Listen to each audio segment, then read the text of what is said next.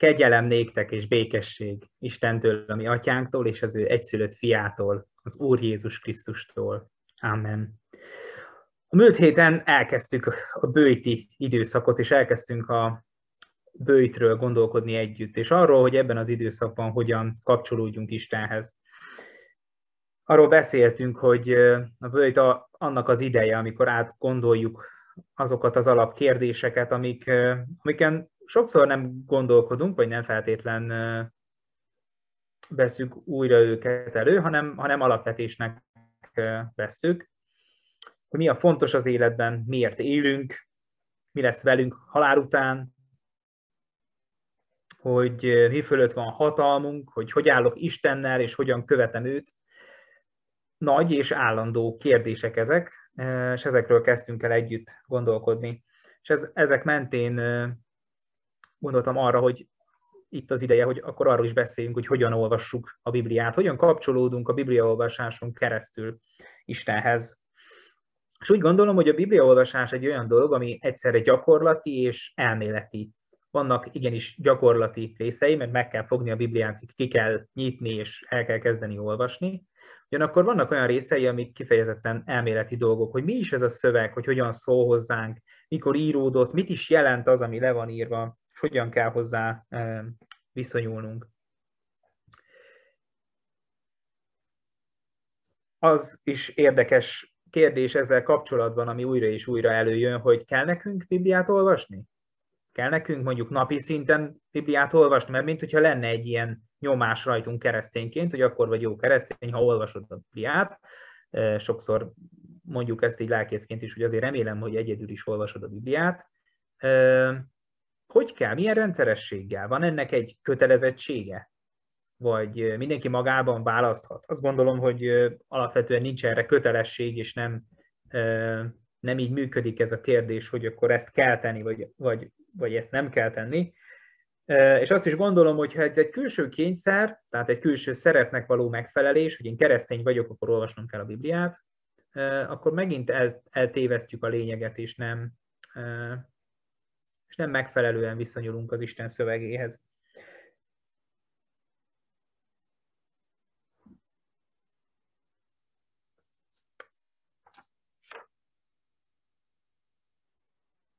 Elméleti ez az egész kérdéskör, mert nem mindegy, hogy hogyan viszonyulunk a szöveghez. Úgy, úgy viszonyulunk hozzá, mint egy történelemkönyv, amiben történelmi információk vannak, vagy mint egy dogmatika könyv, amiben Istenről szóló nagy tanulságok vannak, néha előkapjuk a zsebünkből, és azt mondjuk, hogy ó, ez az ige, most éppen aktuális, és most akkor ezt használjuk valamire. Vagy felcsapjuk véletlenszerűen, és azt mondjuk, hogy na akkor most szólj hozzám Istenem, mert most nagyon szükségem van rád. Ezek elméleti kérdések azok, hogy hogyan viszonyulunk a szöveghez. Ezért ebben a fél évben mind az elméletről, mind a gyakorlatról többet szeretnék, szeretném, hogy beszélgessünk együtt. Úgyhogy már ezen a héten is, ezen az Isten tiszteleten is, és a következő Isten tiszteleten is erről lesz szó, és erről fogunk közösen beszélni. Zárójeles megjegyzés, a videósorozat, ami most indul, az is valami hasonló témát fog eh, körbejárni, még egy-két spoilert is elejtsek ezzel kapcsolatban. Eh, a bibliaolvasással kapcsolatban a legalapvetőbb kérdéseket tettem fel magamnak, amikor, eh, amikor elkezdtem nektek készülni, és feltettem azt a kérdést, hogy miért olvasunk Bibliát? Hol és mikor olvasunk Bibliát? Hogyan olvasunk Bibliát, és mit várunk attól, hogyha elolvassuk a Bibliát? Ugye ezeket a kérdéseket fogjuk ma körbejárni. Így szól hozzánk Isten igéje.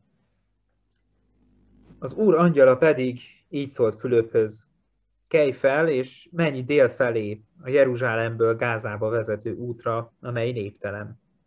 Ő felkelt és elindult. És ime egy etióp férfi, a kandakénak, az etiópok királynőjének az udvari főembere, aki egész kincstára fölé volt rendelve, és Jeruzsálemben járt az Isten imádni, visszatérőben hintóján ülve Ézsaiás profétát olvasta. Ezt mondta a lélek Fülöpnek, menj oda és csatlakozz ahhoz a hintóhoz, amikor Fülöp odafutott és hallotta, hogy Ézsaiás profétát olvassa, és megkérdezte tőle, érted is, amit olvasol? Erre az így válaszolt. Hogyan érthetném, ha valaki meg nem magyarázza nekem?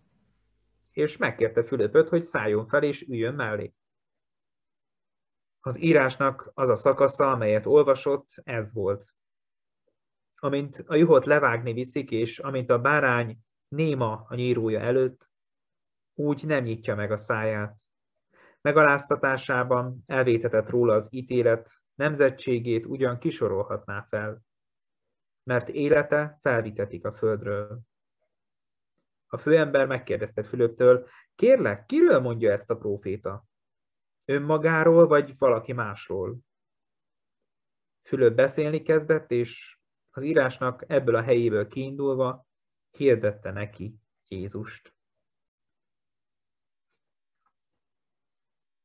Van egy kérdés, amit nem soroltam fel az imént, és az ige eh, hallgatása után bennem először eh, megfogalmazódott az, hogy mi is történik itt? Tehát, hogy, hogy, hogy mit látok én valójában ebben a történetben? Tehát, hogy elkezdem olvasni, és itt egy ember, egy etióp ember, és elkezdem olvasni, hogy, hogy, ő, hogy ő milyen lehet, és, és van egy csomó kérdés, ami így, így, így felgyülemlik bennem. Tehát, és mielőtt még így a bibliaolvasás kérdéseire rátérnénk erről, egy kicsit szeretném, hogy, hogy, hogy beszéljünk, mert, szerintem nagyon izgalmas. Van egy etióp ember, első kérdésem, hogy hol van és mit csinál, és, és fogalmam sincs, hogy, hogy mi történik Etiópiában, hogy hol van, pedig jártam földrajzórára, de nem emlékszem.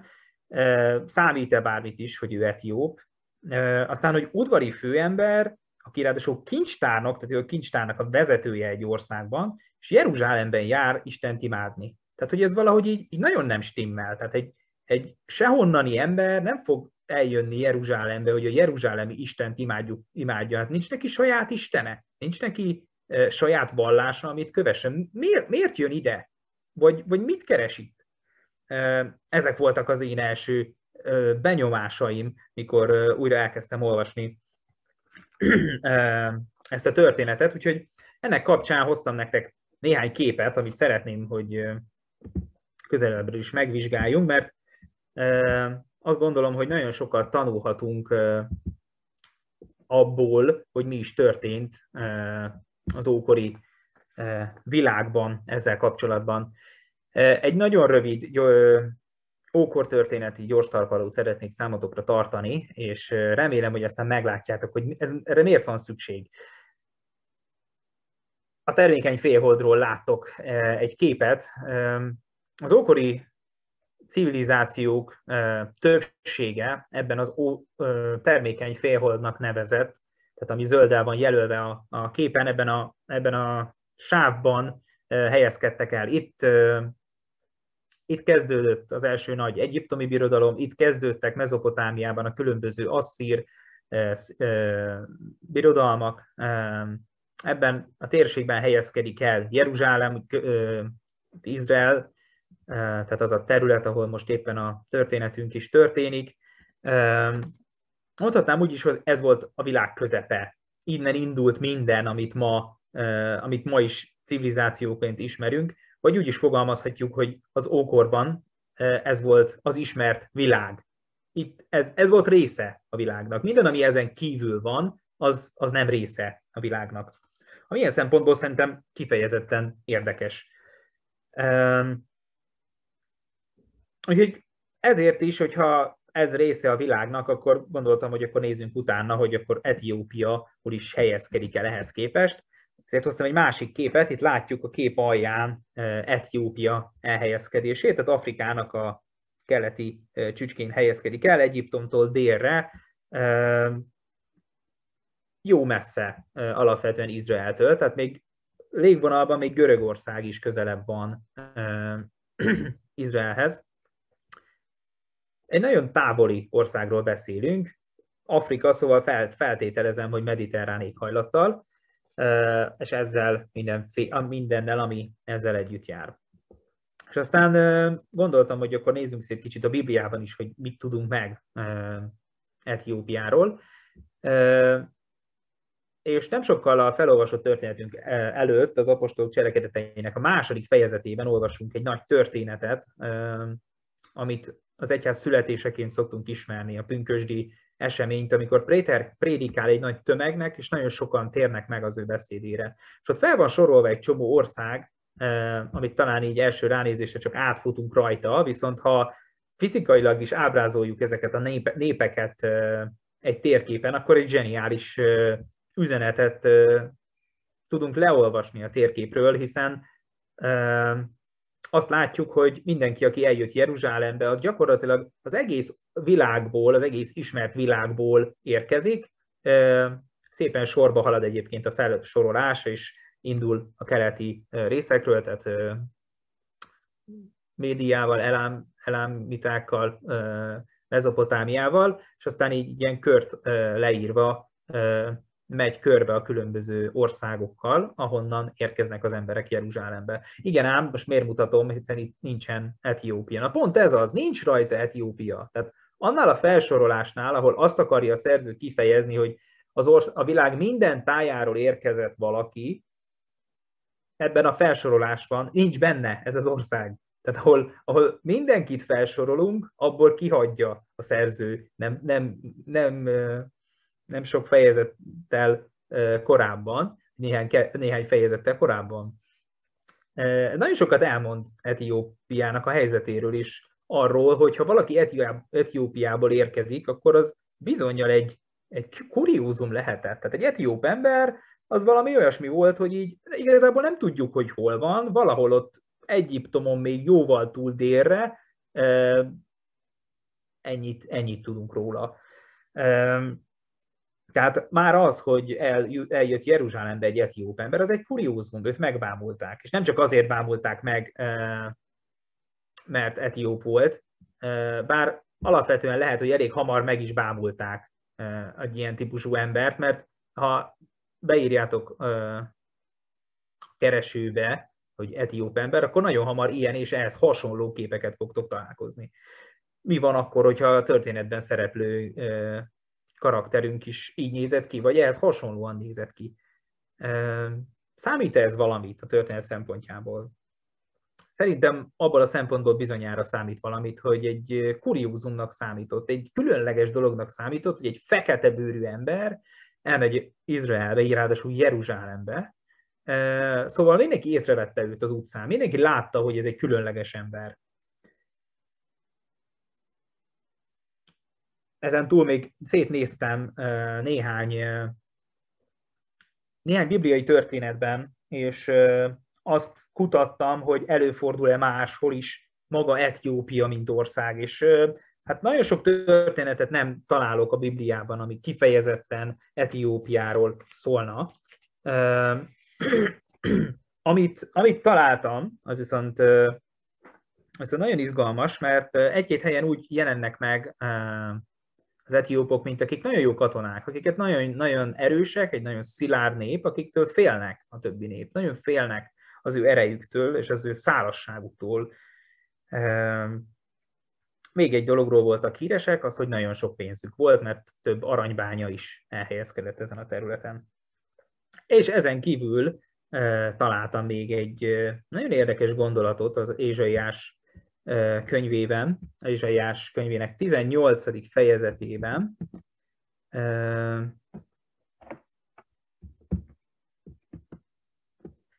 azt olvassuk, majd az utolsó időben ajándékot visz a seregek urának a szálas, sima arcú nép, a közelben és távolban retteget nép, az elsöprő erejű nép, amelynek hajá, hazáját folyók szelik át a seregek urának nevének lakóhelyére, a, Sim, a Sion hegyére. Ez a 18. fejezet úgy kezdődik. Jaj a sógó vitorlák országának Etiópia folyóin túl. Etiópiáról szól ez a profécia, és rádöbbentem arra, hogy ez a történet egy jóval korábban, évszázadokkal korábban megígért proféciának a beteljesedése. Ben azt olvassuk, hogy lesz egy idő, amikor, amikor Etiópia a távoli ország, az a hely, amit igazából senki nem tudja, hol van, nincs rajta a térképen, ha arról beszélünk, hogy, hogy meddig tart a világ, akkor ők nem részei az ismert világnak, akkor ők is, sőt, ők jönnek el és ajándékot hoznak az Istennek. Ez történik meg ebben a történetben. És arra jöttem rá, hogy egy nagyon mély üzenete van ennek számunkra is. Mert azt üzeni, hogy annak ellenére, hogyha távol érezzük magunkat az Istentől, annak ellenére, ha távol vagyunk fizikailag egymástól és az Istentől, annak ellenére is van lehetőség az Istenhez jönni. Sőt, pont az jön az Istenhez, és pont az akarja megismerni az Istent azon a helyen, Jeruzsálemben, ahol az Isten lakik, aki pont, hogy a legtávolabb van tőle, és akiről pont, hogy nem is gondolnánk, hogy ő egyébként érdeklődik az Isten meg a Biblia felől. Nagyon mély ez az üzenet, és azt gondolom, hogy, hogy igazán tehetjük mi is személyessé.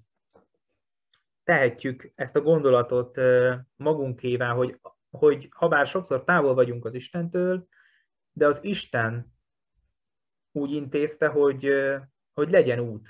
Legyen út az Isten és az ember között, és az Isten kijelentette magát, az Isten megszólalt, és ezért mi ismerhetjük az Istent, mi megismerhetjük őt az igéjéből.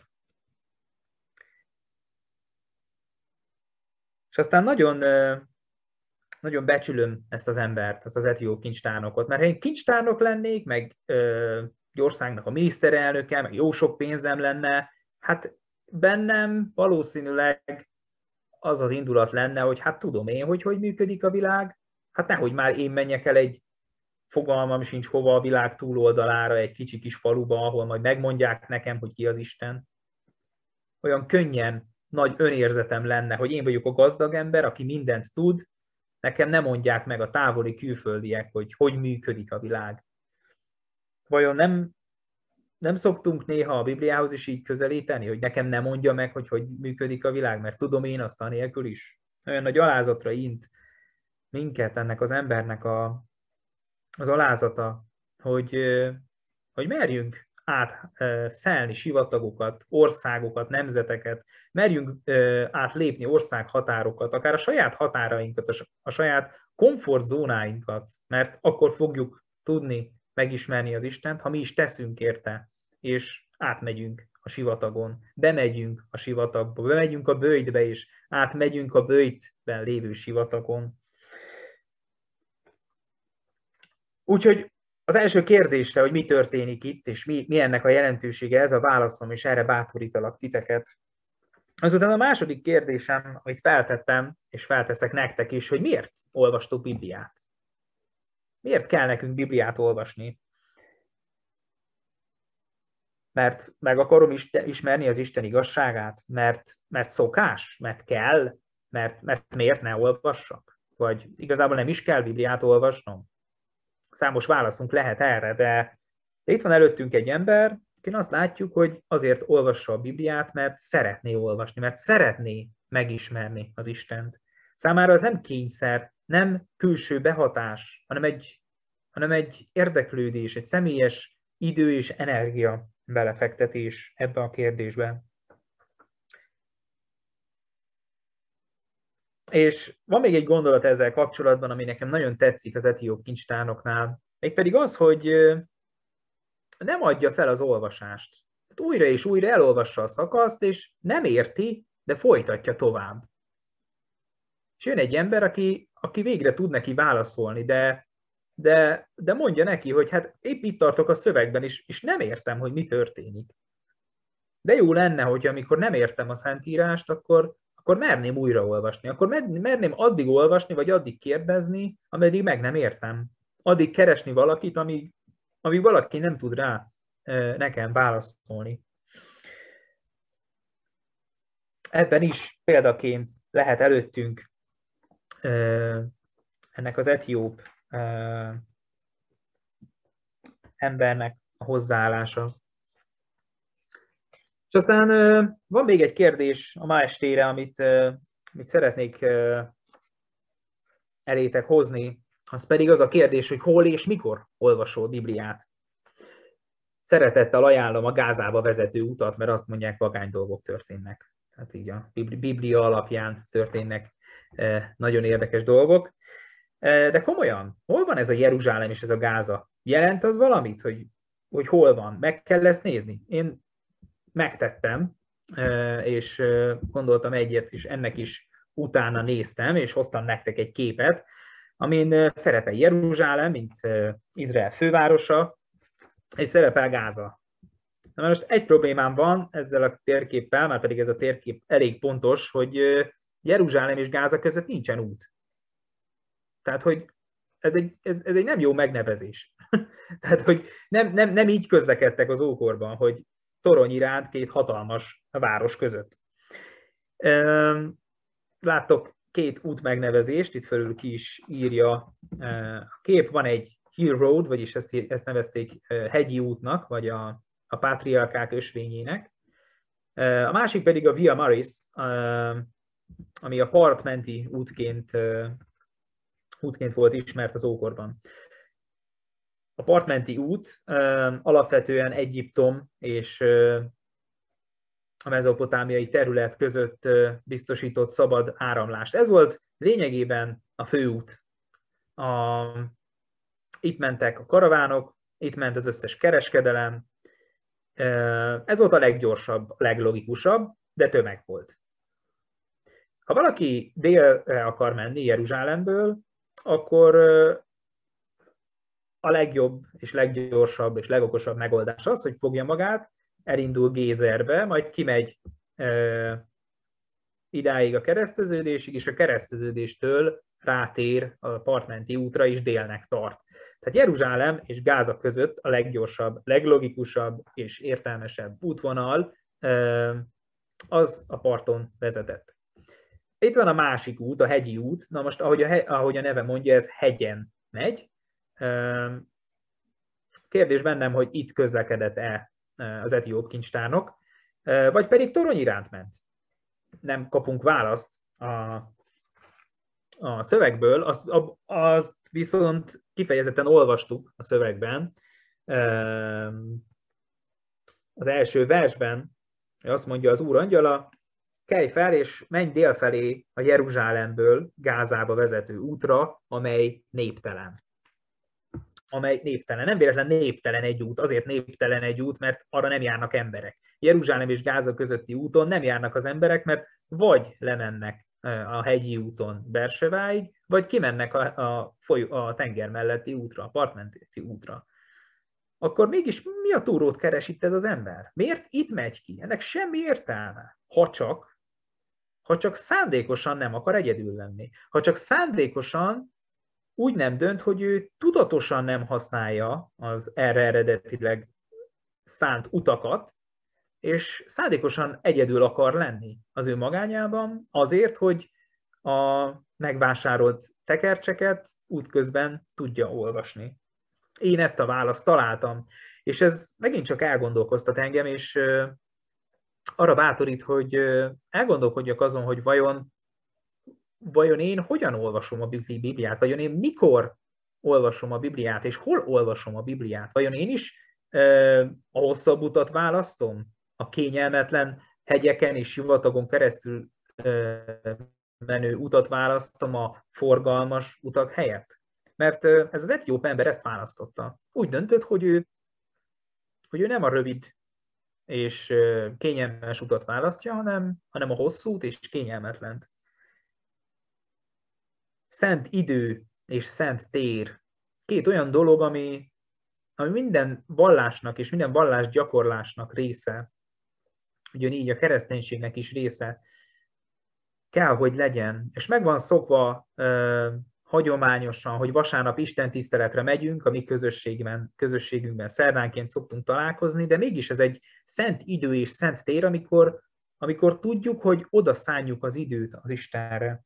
De amikor az egyedüli Biblia olvasásunkra gondolunk, akkor, akkor ott megvan a szent idő és a szent tér. Megvan a mindennapokból kiszakított, a megszokottból kiszakított idő és tér. Hát azt gondolom, hogy az etióp kincstárnok példáján is azt látjuk, hogy, hogy erre igazán szükség van. Szükség van kilépni a mindennapok forgatagából, és elindulni azon az úton, ami még senki nem járt, vagy nagyon kevesen járnak.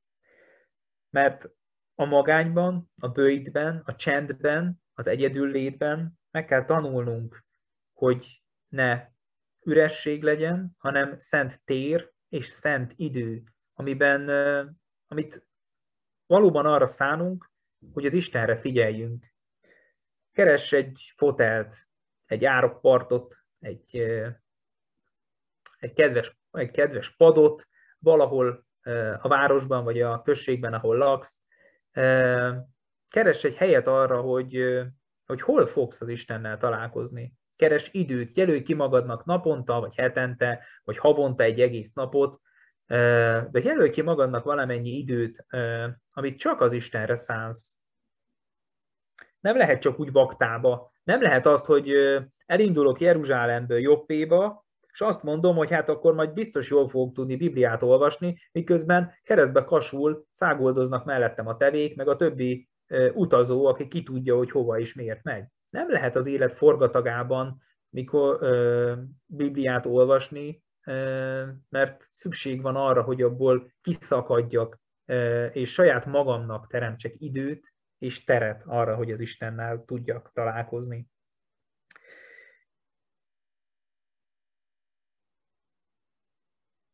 Legyen hát így áldott ez a következő bőjti időszakunk, amiben, amiben megtanuljuk önmagunknak megválaszolni ezeket a kérdéseket.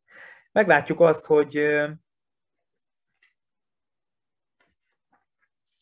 hogy ha bár sokszor messze érezzük magunkat Istentől, ő mégis utat talál arra, hogy találkozhassunk vele.